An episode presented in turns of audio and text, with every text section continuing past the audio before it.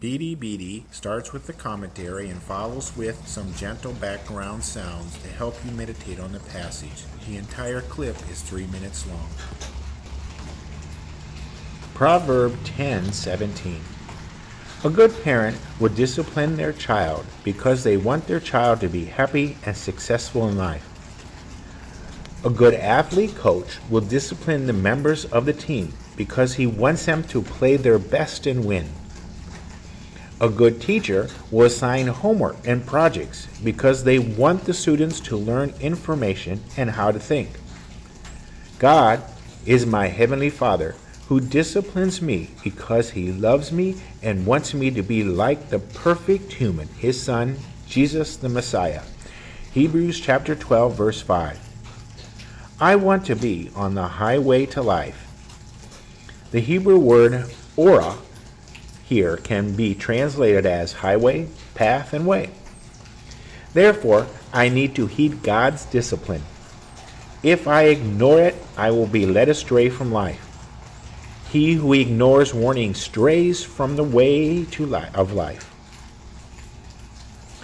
When we are judged by the Lord, we are being disciplined so that we will not be condemned with the world. 1 Corinthians 11:32. Jesus taught, "I am the way, the truth, and the life. No one comes to the Father except through me. If you really knew me, you would know my Father as well. From now on, you do know him and have seen him."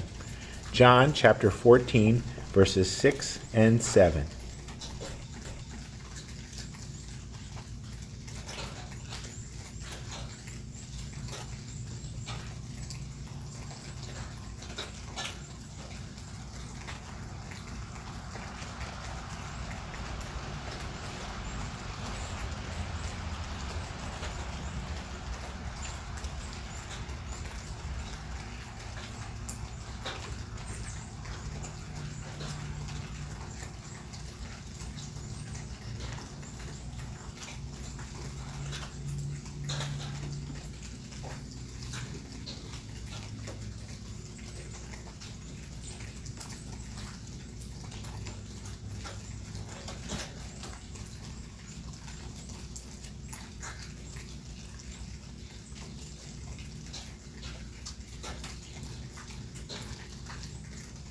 Beady is sponsored by FreeBibleStudyHelp.com, home of Bible study, question sheets, commentaries, and information to help the individual and small group study the